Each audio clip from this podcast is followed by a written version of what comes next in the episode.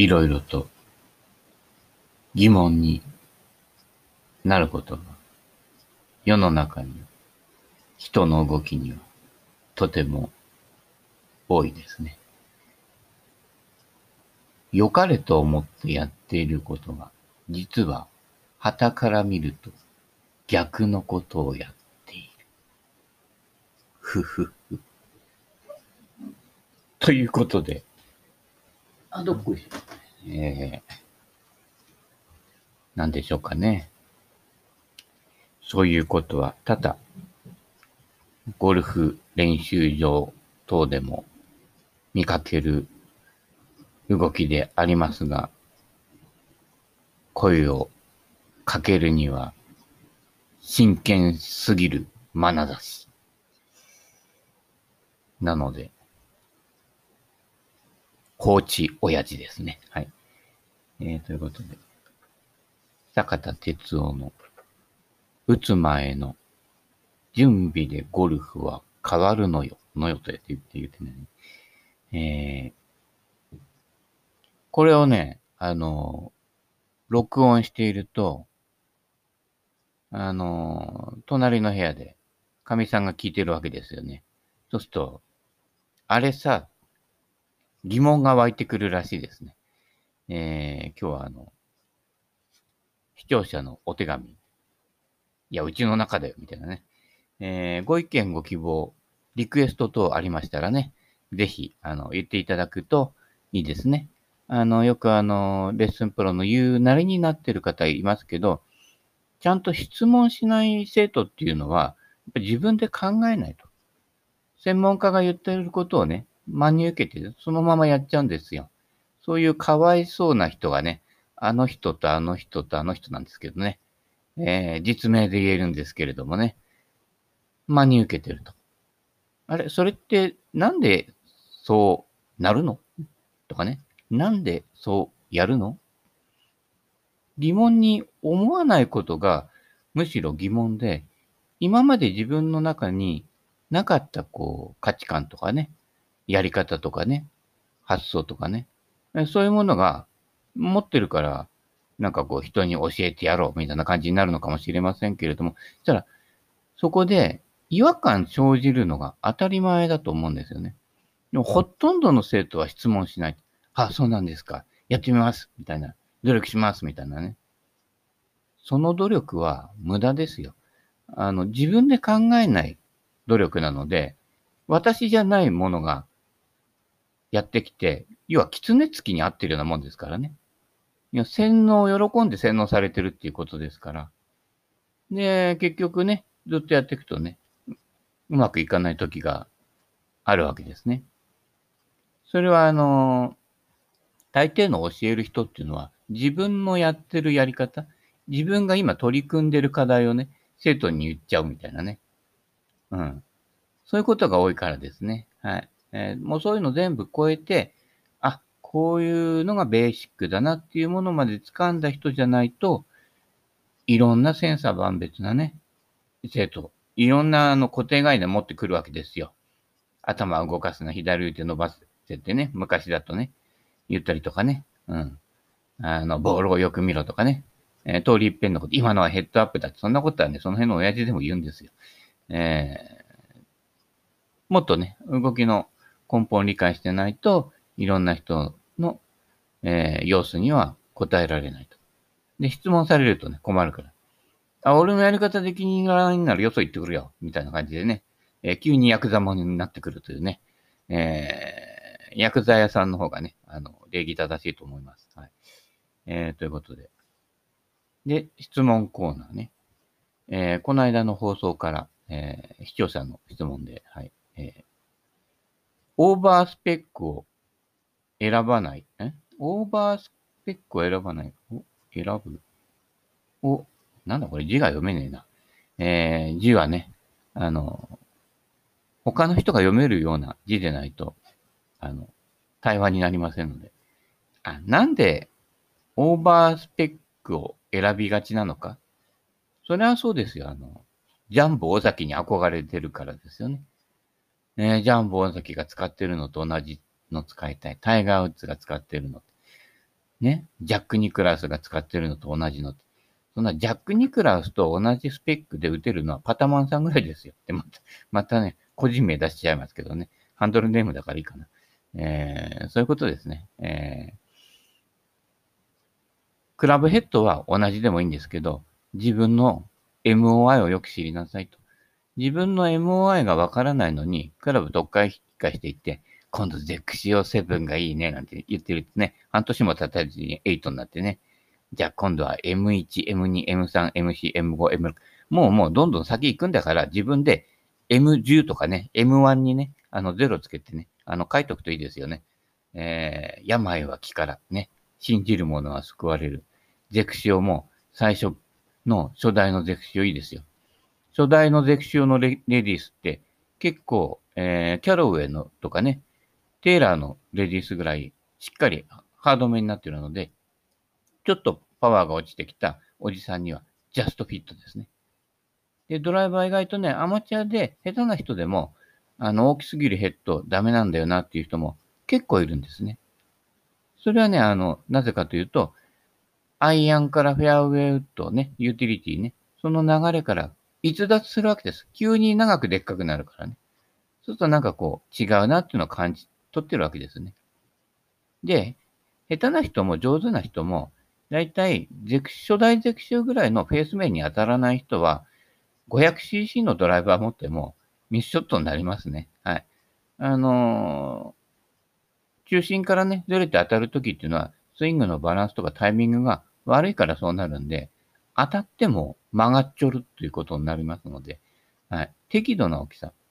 フェアウェイウッドからの流れがそがれない。特別な打ち方しなくていい。ね。でその特別な打ち方をしなくちゃならないっていうところにまたレッスンプロが食いついてくるわけですね。大 MOI 時代はこう振るんだ、みたいなね。でもね、この間、あの、ナイキのコバートとか使ったけど、あれ結構後ろがそがれてて、例えばロケットボールズとかね、あの辺のクラブよりも、重心は多分ね、前だと思うんですよ。まあ、調べてないからよくわかんないけどね。そうすると、上から見ると結構大きく見えるけど、でも中身は意外とちっちゃいみたいなね。えー、そういうクラブもね、えー、あります。で、あの、メーカーが提示している重心距離とかなんとかとかで、意外と当てにならない。ロフト表示を見ればわかると思うんだけど、意外とロフト表示バラバラ。もっと言うと、シャフト表示なんかもっとバラバラで、あベビベビベビバラですよね。はい。なってるのでね、気をつけてくださいね。そうオーバースペックっていうのはやっぱり憧れと、やっぱりこのハードなスペックを使えるのが上級者みたいな感じがあるけど、私なんかいち早く男物の、違うの、逆だな。俺の場合、レディースのヘッドに男物のシャフトね。ドライバーなんかの場合はね。はい。あと、レディース物のね、アイアンなんかもかなり、ちょっと短めで、日本のはダメですね。本当にくにゃくにゃで軽くて。はい。あれはちょっと女性は舐めてますね。あの、女の人はもともと体柔らかめでね、ふにゃふにゃって筋力なくて、ふにゃふにゃって振りがちなのに、シャフトまでふにゃふにゃにしてどうするの？女性こそ X シャフト使ってください。はい。あの、X シャフト、S シャフトが難しいっていうのは、シャフトが硬いからじゃなくて、重いものが多いからですね。その辺を勘違いしないようにね。はい。えー、その辺掃除するね、竹ぼうきがね、L シャフトだとね、やりづらいわけですよ。でね、あの、掃除用具のね、とか、金槌のね、シャフトがね、くにゃくにゃシャフトだったらね、自分の指を打っちゃうわけですね。えー、ね、あの、十字ドライバーがね、あの、プラスドライバーがね、柔らかいね、シャフトだったら、回らんわけですわ。そういうことですね。はい。えー、だからちょうどいい自分にとってのスペック、あるいはロフト。この間もおっちゃんがね、えー、ラーメン屋のおっちゃんだけどね、あの、間違えてあのね、えー、カチカチのね、M、M6 だったかなあれ。M4。今回 M4 買ったらしいんですけどね。合わせるの間違えててね。マイナス2、2度。だ10.5度買ったつもりがね、8.5度で打ってたってね。そりゃおっちゃん元から球低いから、そりゃこう、ラフでザザザザにはなるわ、みたいな感じでね。えー、それをね、あの元に戻して、ね。で、4時のためにね、M4 あったから買っちまったよみたいな感じでね、えー、やって、結構ね、いいショット打ってましたね。でちょうどいいロフト。だから結構元の球が高い人は、あ、じゃ低い人は、えー、ロフト多いやつでしっかり抑えて打っていくと、コントロール効きやすいとかね。まあどうしてもこう、高く煽り打ちで上がっちゃう人はね、ロフト少ないのを選んだ方がいいと思いますけれども、煽り、それは煽り打ちを直した方がいいですね。はい。えー、煽り物はね、あ、イカの方がいいですよ。はい。えー、もう一つ、えー、何のゴルフ？飛ばすゴルフ、飛ばさないゴルフの使い分けの場面。ああ、私がよく言うね。例えばアプローチで手首固定してランニングアプローチっぽくやる、ね、ピッチエンドランっぽくやるやつと、バンカー越えで止めたいときに、ね、林義郎大先生とかね、佐藤誠一さんみたいに、ひょいって言ってね、ぴょんと上がって止まる球を打つときね。クラブ、要はクラブヘッドを走らせるときと走らせないときの使い分けの場面、コースでね、ほとんどね、飛ばす方のバージョンは使うことありません。えー、そういう、今言ったように、バンカー越えでギリギリにピンが立ってるやつとかね。でもそういう時は、オーバーさせればいいんですよ。どっかに乗ってれば。はい。少なくとも90以上叩く人は、どっかに乗ってれば、2パットで収まる可能性が高いと。ね。そこはボギーオンだったらボギーで収まる可能性が高いわけですね。要は、あの、ダボ以上の、ダボ取り、ダブルパートがね、叩かないことが重要なので、そこで一発これうまくいったら寄るかもっていうのは、それはバカですよ。だ確率をわざわざ下げて、必ずそういう人って18ホール中2、3ホール大叩きやるんですよね。だから他でずっとパー取ってきても、結局アベレージは90切れないというゴルフになってしまうので、トータルでゴルフを考えていないっていうことですよね。多分それはね、人生にも現れていて、目先の反応でやっちまうわけですよね。これもしかしたらいけるかもってね。それはもうただの結局損するギャンブラーみたいなね。あのギャンブルっていうのは、ね、いっぱいやってきた人はわかるけど、胴元が勝つんですね。必ずね。なぜかというと、必ずそういう設定にしてあるからですからね。え気をつけてくださいね。えー、パ、神さんも言ってました。パチンコ屋はやるもんじゃなくて働くもんだということですからね。はい。えー、飛ばさない、むしろ飛ばさないものを覚えると。その飛距離のマックスの飛距離から落とす技。それをただ闇雲にね、軽く打つとゆ、ゆるく打つとか、そういうんじゃなくて、打てる技術それが技術ですね。はい。飛ばさないと。だからパンチショットなんかも実は飛ばさないショットなんですよ。まあ、結果的に同じぐらい飛んじゃったりするんだけど、短く持って、ね、左足体重で、えー、ボールを潰さないんです、パンチショット、実はね。ロフトを減らして打つだけです。短く持って、むしろ球を左に置いて、さらに左に乗っていくという感じなので、要はアゲンストの時に打っていく球ですね。で、左足体重で上からガン、例えば右に球を置いて上から打つんだよ、低い球っていう人は、糸巻きボール時代だと吹き上がっちゃってどっか飛んでっちゃうわけですね。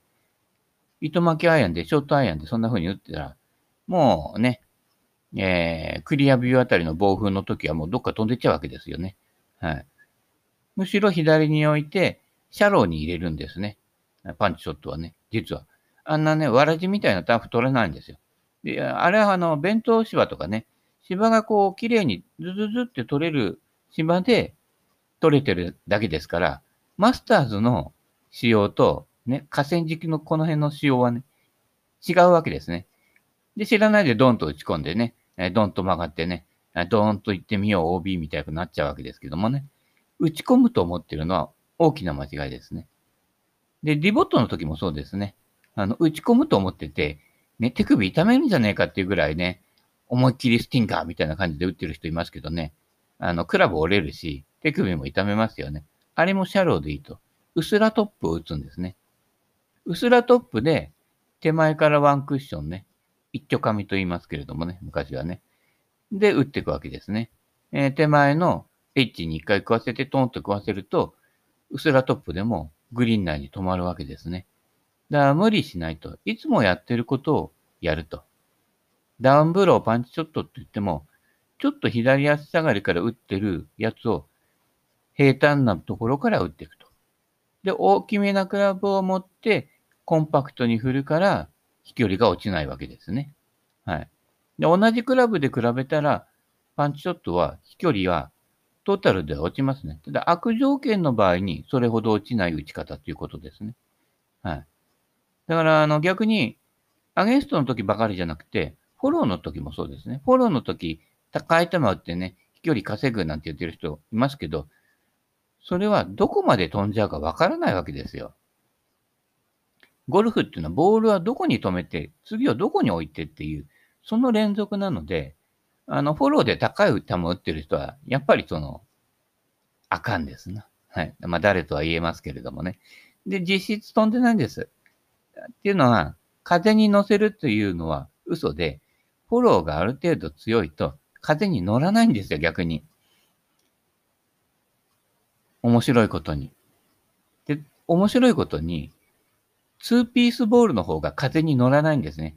スピンがほどけてるから。糸巻きボールの方がスピン量が多いんだけど、スピン量が多いものほど風に乗るんで、実はフォローの場合は糸巻きボールとチタンドライバーが一番飛ぶ。はい。これはあのね、えー、私もね、えー、某社長もね、体験してることですけど、チタンドライバーで糸巻きボール打ったら一番飛んだよ、みたいなね。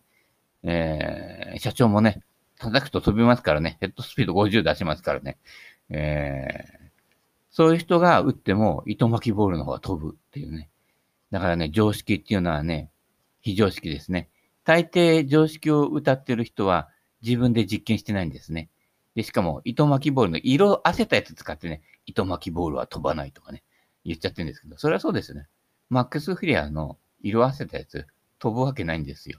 劣化しちゃってるからね。あの、糸巻き後期のやつは、飛びます、飛びますですよ。本当に。まあ、ただ、アゲンストの場合はやっぱり、ヘッドスピード速い人はスピン量多いので、えー、それなりに飛ばなくなりますけれどもね。だからそういう、こう、実際に実験して、自分が体験して、えー、どうなってるか。それと、あとは、アベレージですね。はい。えー、飛ばさないゴルフで、えー、ゴルフの基本を身につけていくということですね。で、飛ばさないゴルフでやってるんだから、年取っても飛距離落ちてきても失望しないわけですね。でそその頃になって、飛ばさないやつをやってるんだから、飛ばすバージョンも分かってるわけね。それが重要になってくるわけね。ヘッドを走らせる。だからバンカー越えでひょいっと止めるときの、ね、佐藤誠一さんのピュンと振るやつ。あれをドライバーでやると結構飛ぶわけですね。力は一緒です。でヘッドを走らせるか走らせないかだけなので、力を入れる、入れない。ね。軽く振るとかね、言ってる人いますけど、軽く振ったら、ね、緩んじゃうんですね。はい。えー、飛ばさないゴルフをやる人ほどしっかり打つということです。打ち込むんじゃなくてね。女子プロの練習場とかね、見てるとわかるけど、すごい薄皮一枚のタフ取ってくんですよ。だからゴルフ場関係者の人が助かるわけですね。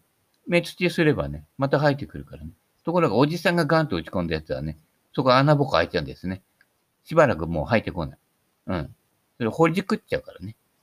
ほじくっちゃダメなんですね。あと、あの、グリーン上のピッチマーク、あの、ボールが落ちた後直すのもね、ほじくって直すおじさん多いですよね。あれちょっと勘違いですね。あれは、寄っちゃった芝を寄せるんで、ほじくっちゃダメです。逆です。ほじくると根を削いじゃうので、それだからグリーン荒れるんですよね。で、おじさんでそういうほじくって平らに直してるっていう人は園芸を知らないと。あの、植物育てたことがないと。ほじくっちゃダメなんですね。寄った芝を寄せるんです、あれ。前後からね。あ、前後じゃない。行った方から戻せばいいわけですよ。はい。で横に戻していくわけですね。ぐっと差し込んで横に戻して、で、多少芝は飛んじゃってるので、多少凹みは残るんですけれども、残ってる芝を寄せるということですね。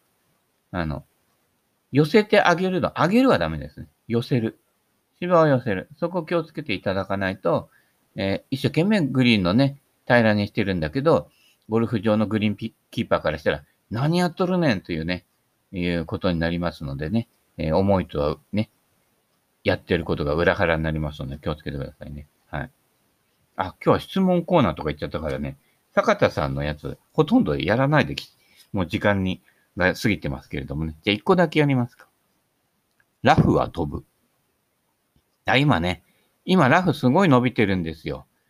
発育いいからね。うん。で、あの、芝刈りくんが追いついていないというね、えー、ことですね。なんですけど、えー、まあ、ラフに入ったら、番手を落とすと。普通に打てるなと思った時でも番手を落とすということですね。はい、無理してやったりとかね、なんかこう技使ってやるっていうのは、もう応用の応用のさらに応用なので、普通に打ってください。で、普通に打った時食われるなと思ったら番手を落とすということです。簡単なことですね。はい。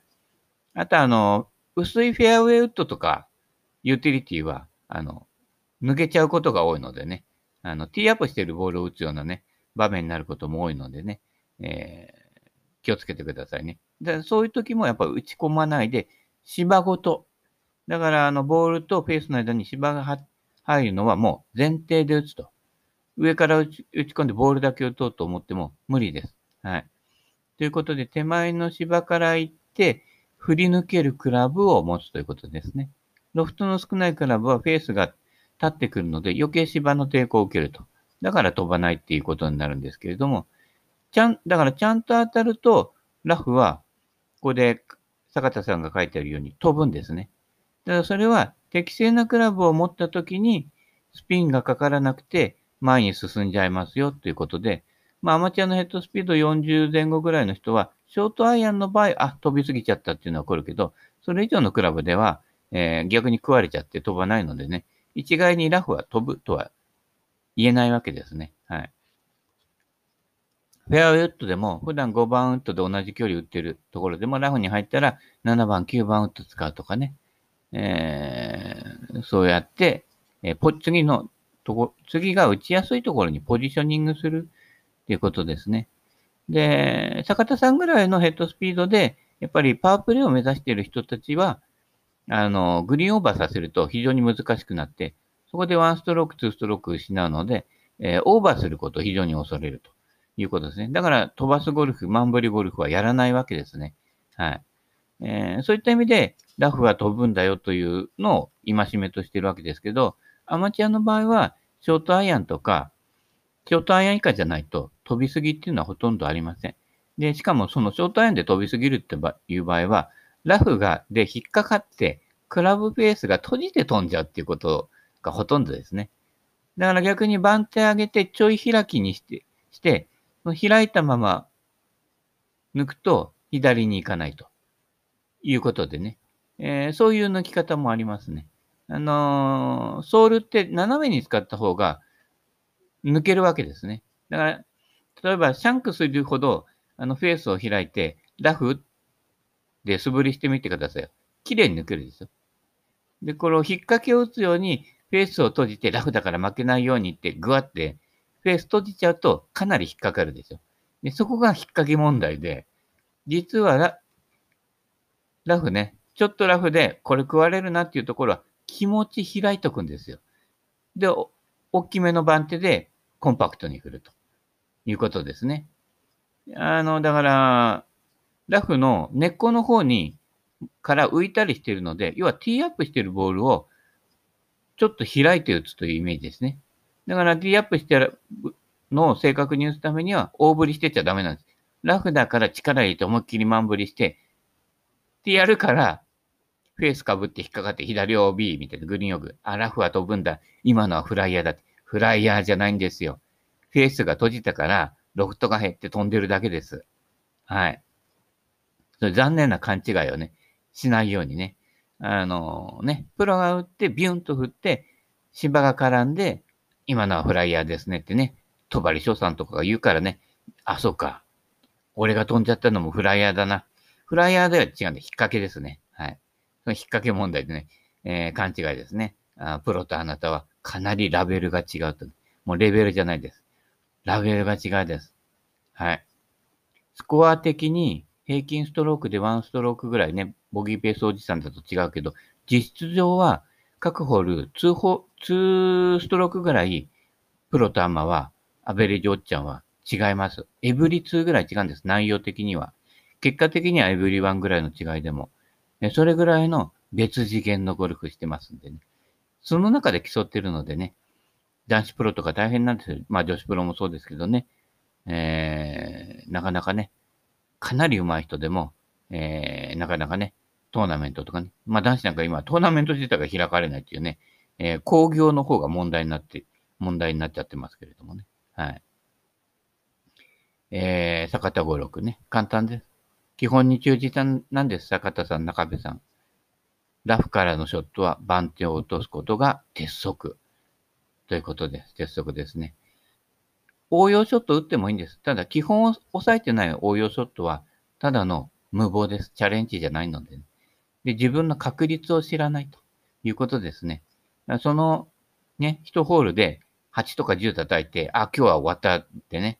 でもそれはね、アマチュアゴルファーで遊びでやってる分にはいいんですけどね。まあ、競技ゴルフでね、やってる方とかプロはそうは言ってられない。いうことで、えー、確率の問題。ね。基本を磨くわけですね。で、基本を磨くためには飛ばさないゴルフを学んでいくと、そこに、えー、逆に飛ばす秘訣も見えてきて、えー、コントロールも効くと。で、アベレージ全体を上げるということですね。あと、上手い人は共通しているのは、パターンの練習やっぱりすごくよくやってますね。あれはパターだけの問題じゃなくて、パターでやってる小さな動きのタイミング、これが実は大きなショットに影響しているということですね。ええ。だから、ゴルフ場行くと、パター打った後に次のホールでドライバー打つっていう流れが、流れなんですよ。ということは、パターの後にドライバー打つっていうね、この、ここの流れを閉ざさないことが流れを作るっていうことですね。ということは、パターで3パターした後、ドライバーミスって OB っていうのはかなりあるわけですね。それはそのパターの細かい動きのタイミングがずれてきてるよと。ドライバーで打つともっとずれるよ、そのタイミングで打つとっていうのに気がつかないで、そのまま打っちゃうからですね。はい。だから、3パットとかパターがおかしくなってきたときは、大きなショットはより気をつけろということですね。えその辺にこう気がつくかどうか、ね、3パットしたチキショー、マンブリしてやるっていう人はやっぱりね、あの、ムラのあるゴルフになるわけですね。その辺がゴルフはメンタルであるし、ある意味気づきのスポーツということですね。ボビー・ジョーンズが言ってた耳と耳の間でやるっていうことなんですけどね。はい。